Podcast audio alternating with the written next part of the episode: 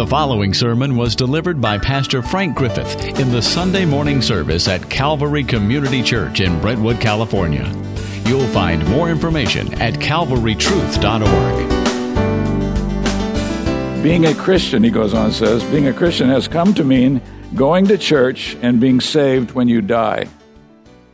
The ministry of the church is given over to helping people make the final cut of solving problems, marital problems, witnessing problems, apologetics, pain, and suffering, not to making disciples. And yet, that is exactly what our mission is, according to Matthew chapter 28, verses 18 through 20. The very end of Matthew, Jesus gives what we call the Great Commission. And he's commissioning all of us, all believers, to make disciples.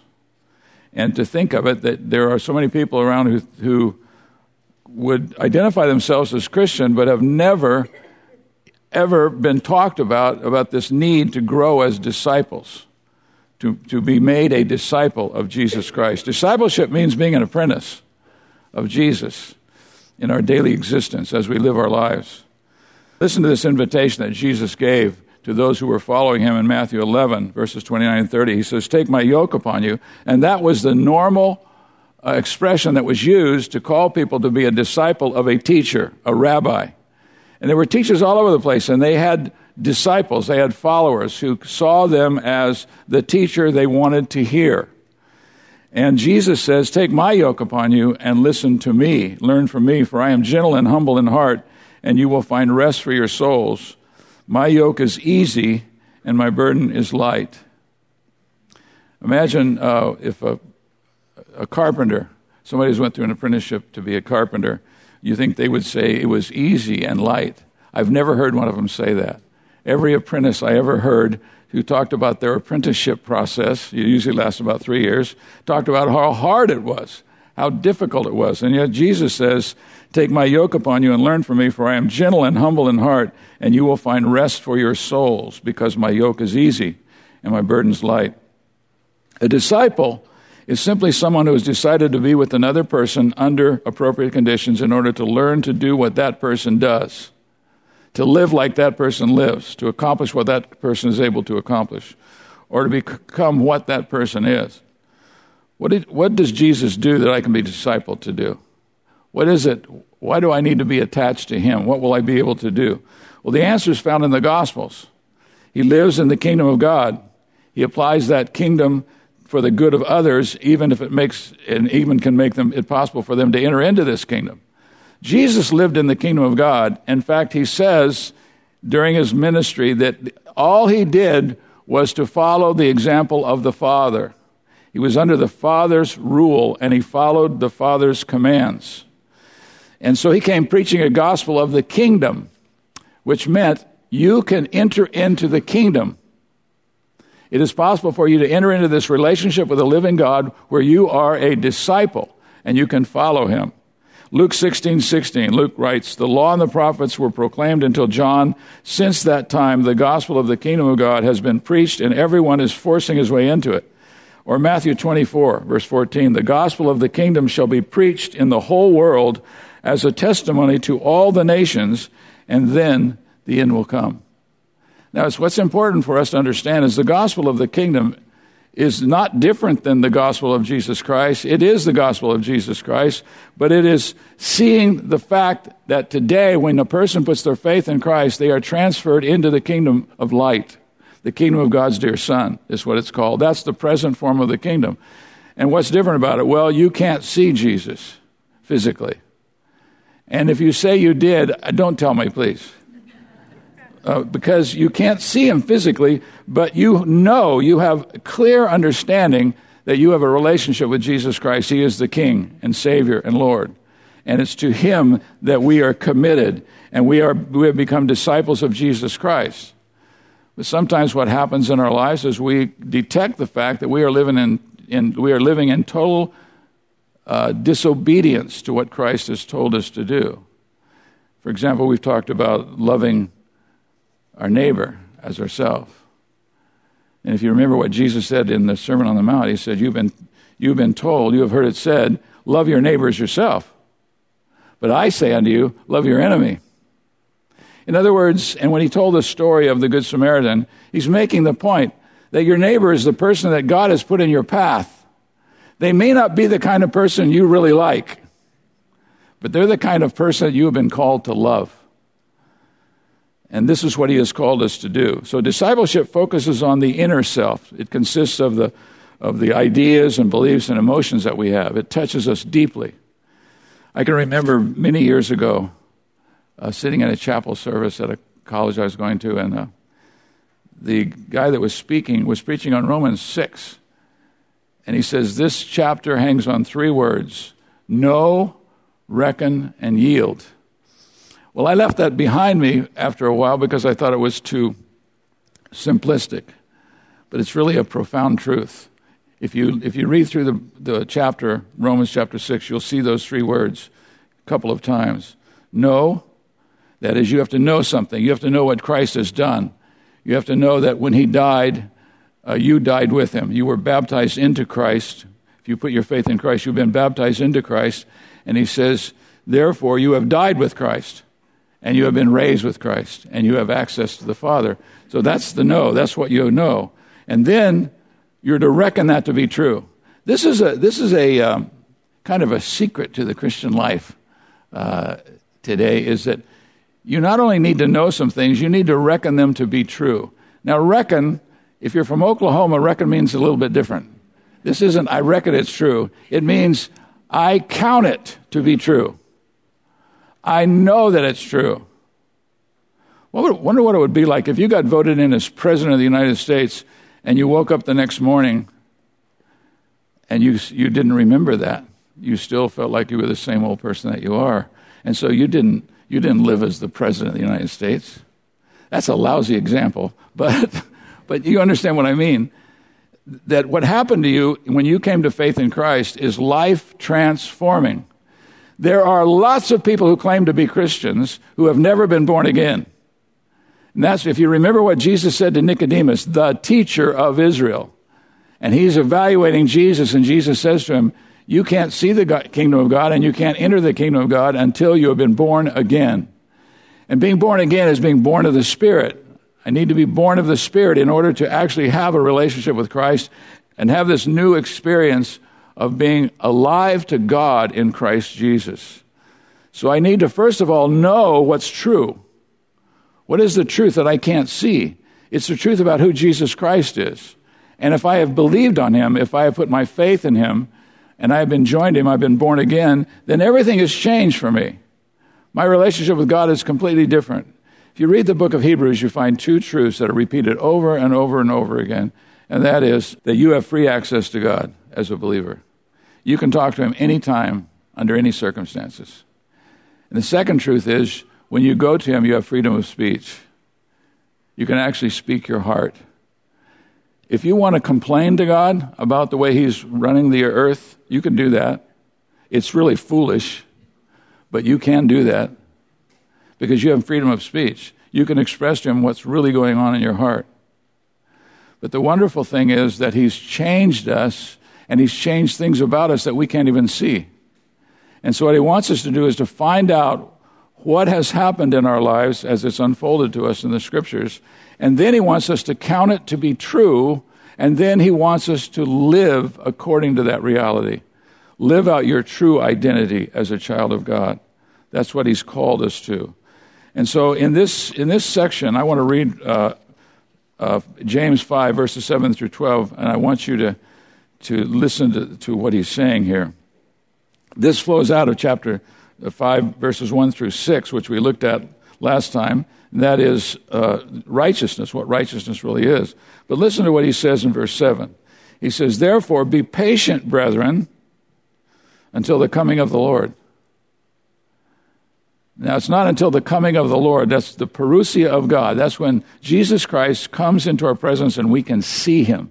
We'll see him and we'll know who He is, and He'll know who we are.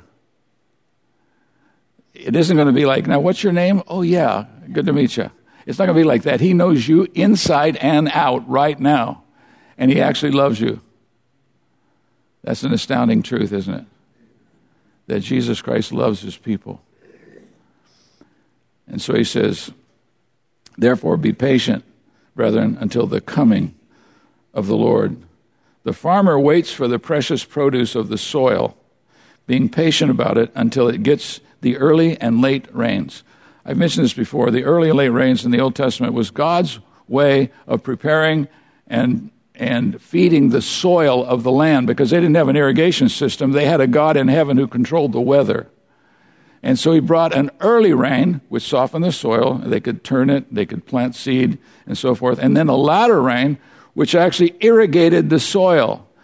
And the crop came. And they understood that God was responsible for their fruitfulness, that it was God who was doing what needed to be done. Then he goes on, You too, like those farmers in the first century, you too, be patient. Strengthen your hearts, for the coming of the Lord is near. It's quite literally, for the coming of the Lord has drawn near. In other words, nothing has to happen between now and the coming of the Lord. We can expect him today. He's coming. And he says, Do not complain, brethren, against one another. Complain against one another. Huh. Do not complain, brethren, against one another, that you yourselves may not be judged. Behold, the judge is standing right at the door. Isn't that something? You know, in the book of Malachi, it talks about how God takes notes on your conversations with each other. Isn't that something? That's a figurative, it's a picture. But God actually cares what we talk to each other about as we talk about Christ, as we talk about the Lord together. And He is at the door and He's listening to our conversations. And so He says, Don't complain. Don't complain, brethren, against one another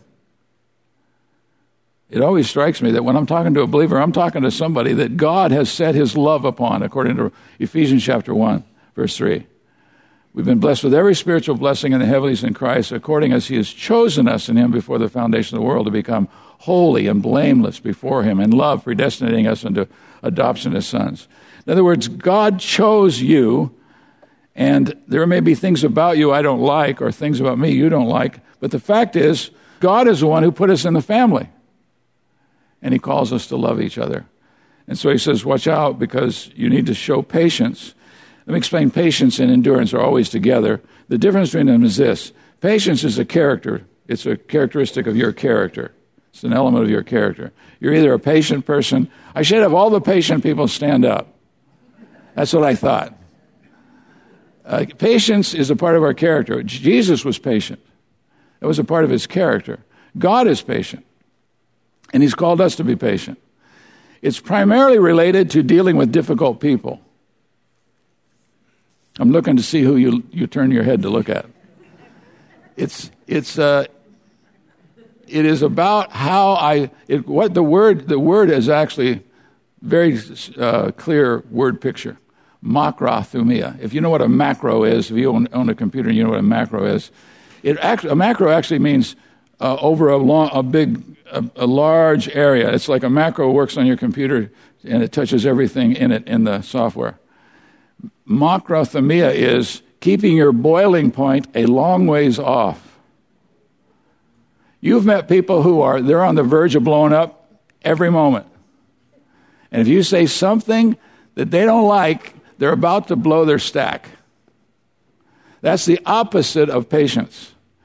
Patience is the person whose character has been affected by his relationship with God, and therefore he knows God is in control and not the Bank of America or you know AT&T or anybody else. It's the God of the universe who's in control. And so we can be patient. Now, endurance means that you continue, and only a patient person would, would manifest endurance. Endurance is staying under pressure over a long period of time continuing on, doing what God's called you to do, even though there's resistance. We've listened to missionaries many times who've come and talked to us and told us about the situation they're in and the things that they face, and they seem so difficult. And you wonder, what keeps them going? That endurance is, is produced in their hearts through the Holy Spirit. But the way that you access that is by believing what God says is true about you and your relationship with Him. That is, all that has happened that you can't see. For example, the fact that you died in Christ, you were buried in Christ, you were raised in Christ. Believing that report of that in the Word of God and then applying it to your life. In other words, living out of this truth. Living out of that truth so that, so that what you're doing is you're exercising faith by the very decisions that you make. And so the, the, uh, what, what he's talking about here is patience and then endurance. He says in verse 8, You too be patient, strengthen your hearts, for the coming of the Lord has drawn near. Do not complain against the brethren, against one another, so that you you, you yourselves may not be judged. Behold, the judge is standing right at the door. As an example, brethren, of suffering and, and patience, take the prophets who spoke in the name of the Lord. You know any prophets? You know about Ezekiel and Daniel and, and Elijah. And you know there's all kinds of prophets in the Old Testament, but he picks out a couple examples here, and he says this We count those blessed who endured. You have heard of the endurance of Job and have seen the outcome of the Lord's dealings, that the Lord is full of compassion and is merciful. You remember what happened to, to, uh, to Job? He, he endured all kinds of suffering because the Lord was showing Satan what a man would do who had faith in the living God. But Job had some friends who came around and they began to tell him, You're suffering because you've sinned, and God's angry at you. Now, that wasn't true. In fact, we've been told in the very beginning of the story that Job was a perfect man in his relationship with God. And so they keep picking on him and picking on him and picking on him. And even his wife turned on him. I w- I couldn't take that. That's one thing I couldn't take. But his wife turns on him and says, Why don't you just curse God and die? Because he's covered with boils and all kinds of things. His children have died and his, all of his livestock have died. But what you know what he said? He said, I'm going to trust God. His, when his wife told him, uh, Curse God and die, he says, Can't God give me uh, good as well as that which is hurtful? He's in charge. So I trust him. Well, later on in the story, God shows up. And uh, what Job says is to God, as he sees God, God actually appears to Job. And Job says, I've heard the rumors about you, but now I see you and I repent in dust and ashes. I realize that I shouldn't even begin to defend myself. You have the right to do whatever you want in my life. And then God turned everything around and blessed him far more than he had had before this trial had come upon him. And so we are to live our lives, he says, with patience and to endure whatever it is we're facing. Uh, and show this, this virtue of patience that is seen in God and seen in Jesus Christ. That's one of the fruit of the, one aspect of the fruit of the Spirit. Patience and endurance, character and activity. Um, people who are patient in character are able to endure.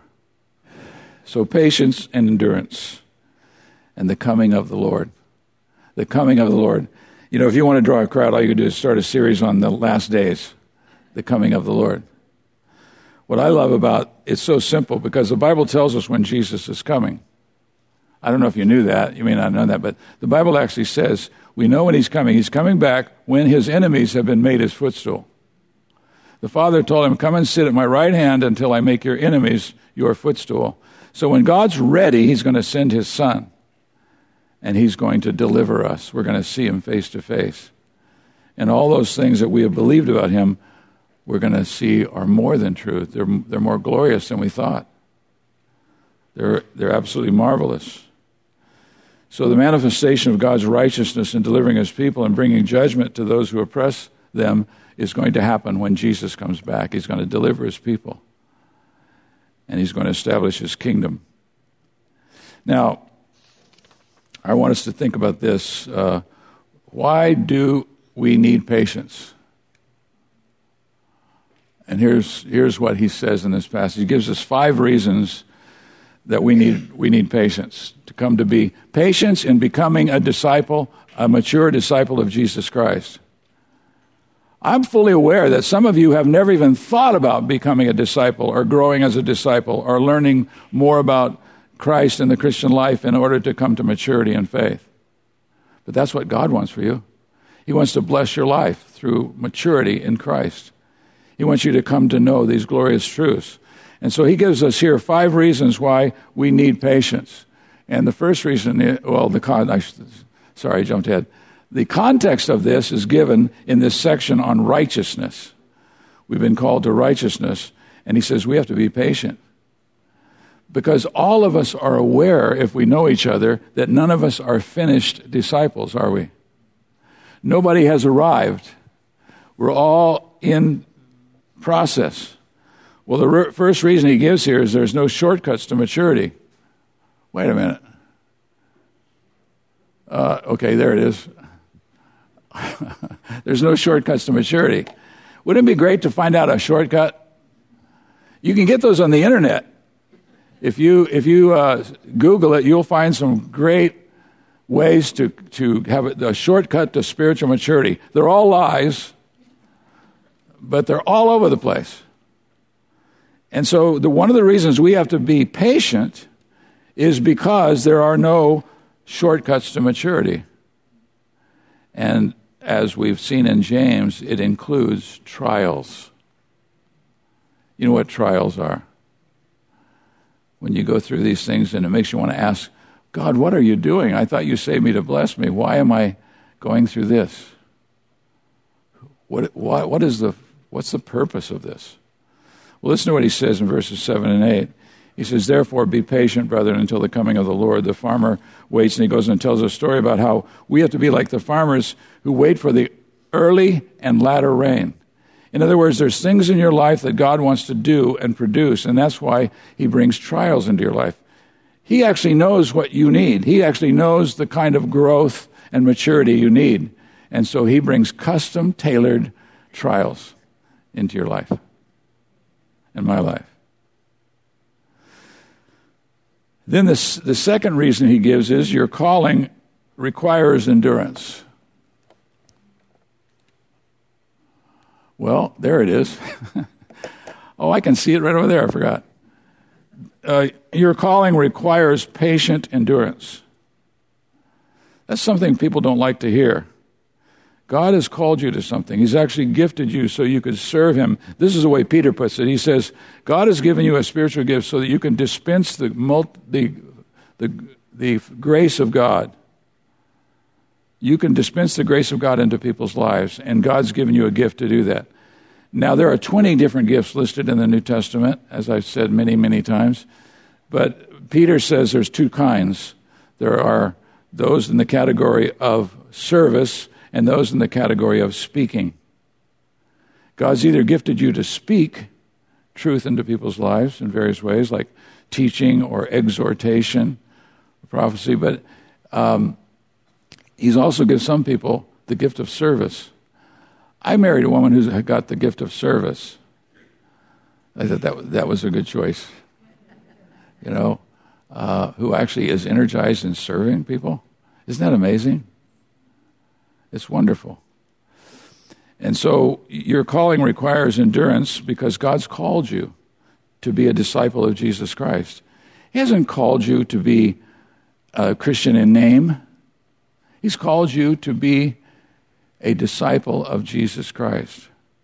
And if you're a disciple, you will begin to look like Jesus in ways, not physically, but you will begin to look like Him in the way that you love people and you serve people. And all of us see people all around us in any local church churches this way. You see people who are servants of God, and it's so obvious. They're so anxious to serve and love people. That is a work of the Holy Spirit, and this is a part of growth. It's a, it's a reason that we have to have patience because our calling requires perseverance and patience. And then the fourth reason he gives is God is full of compassion and mercy. I love this. You have heard the, of the endurance of Job. In other words, Job endured hardship, real hardship. Do you remember what happened to him? All of his livestock was killed, all of his children were killed. He was left, and all of his friends who gathered around him was trying to tell him what was wrong with him, why God was punishing him so, so harshly. And his wife says to him, Why don't you curse God and die? See, he had it bad. That was really bad. And he says, You, you have, you know about this. You've come, You've, come, you've heard of the endurance of Job and have seen the outcome of the Lord's dealings, that the Lord is full of compassion and is merciful. My friend Frank Williams, uh, who's an old, old friend, we went to high school together, and we were roommates, and then he lived with uh, my family for about a year. We were in business together, and uh, we've been friends for a long time. And the last couple of times I've seen him, he, can hard, he can't even talk to you. He's just got no strength. He hasn't got the strength to even have, have a conversation. And it breaks my heart. It overwhelms me. There are times when I go in there to see him and I want to just start bawling because it's so sad. And, uh, and yet I know he's in the hands of God. I know he's a follower of Jesus. I know that he knows Christ. And Christ has used him in so many people's lives. How many of you have been discipled by Frank? Because I know there's several of you. They all sit in the same row. Isn't that amazing? um, and he, does, he did that. He's done that over the years because of his love for Christ, his love for people. And so Jesus may be calling him home. I don't know. That may be what's happening. It's hard to pray, isn't it? Because I want him to be healed and, and raised up and live longer, but I also want him. I want I when I pray for him, I pray like this: Lord, not my will, but your will be done. My will is that you would heal him and raise him up and strengthen him, make him look and act like a 25 year old. But your will be done. Uh, and we have other people, obviously, that are going through really severe trials. And uh, we need to remember that God is full of compassion and mercy. He does let us go through trials, but He's full of compassion and mercy. He knows how to show mercy on us in the midst of trials. And we learn things about Him we, don't, we couldn't learn any other way. And then finally, the fifth reason is that the object of our faith is more important than the intensity of our faith. Let me explain that. Let's say you have a guy who's got a four wheel drive pickup, one ton pickup, full of cement and all kinds of stuff, and he drives down to a lake that's frozen over, and he, he believes the ice is thick enough to hold him up. And then there's this other guy who comes down on his bicycle and he's to he thinks that the ice has strong is strong enough it'll hold him up. And so he takes off and goes across the lake and the guy in the pickup starts and goes and uh, who's got the most faith? It isn't it isn't the guy with the truck. He might be dumber. You never know. Now, what's going on is the, the important thing is what are you trusting in it's not how, how great your faith is it's how great is the object of your faith who are you trusting? Well, Jesus Christ, is he actually who the Bible says he is? Is he the eternal Son of God who came into this world in order to rescue you and to bring you back into a relationship with God for which you were created? If you're trusting in him, it doesn't matter if you're driving a 10 ton truck or riding a bicycle, you can trust him. He's trustworthy. And so, what he says here, listen to these words. He says, But uh, above all, my brethren, do not swear either by heaven or by earth or with any other oath, but your yes is yes and your no is no, that you may not fall under judgment. In other words, don't brag about the greatness of your faith. Put your heart and your soul and your will, base it solely upon the work of the Lord Jesus Christ. He's going to get you through this trial. And He's the only one who can. And you can trust Him. And you don't have to, uh, you don't have to doubt Him because your trial's big, but He's bigger. He's a glorious God. He's able to take us through and hold us up and bear us up. And so the reason that we need to have patience is this isn't going to happen overnight. You're not going to become a spiritual giant in a week. In fact, you're not going to be a spiritual giant in 10 years or 20 years or 50 years and neither am I. We just have a giant Savior. We have a glorious Savior who's able to save to the uttermost. And it doesn't matter what we face, it doesn't matter what stage of life we go through. I have, a couple of years ago, I was uh, teaching a course at uh, Grace School of Theology, and the, the classes, I had a late class, and so it went from like, uh, what was it? It was 8 to 10. Well, I'd been given a new medication, a blood pressure medication. He added to the one I had because you know how they are at Kaiser. They want to get your blood pressure down to 70 over 50. Uh, And uh, this stuff, it nearly sunk me. I got done teaching. I didn't think I could make it to the car. And I didn't want to admit it to them, these students, because I didn't want them to see my weakness because I thought, wow, it's catching up with me. what is going on here? I was literally had no strength at all. And yet, I had Christ. And I knew that I was in his hands.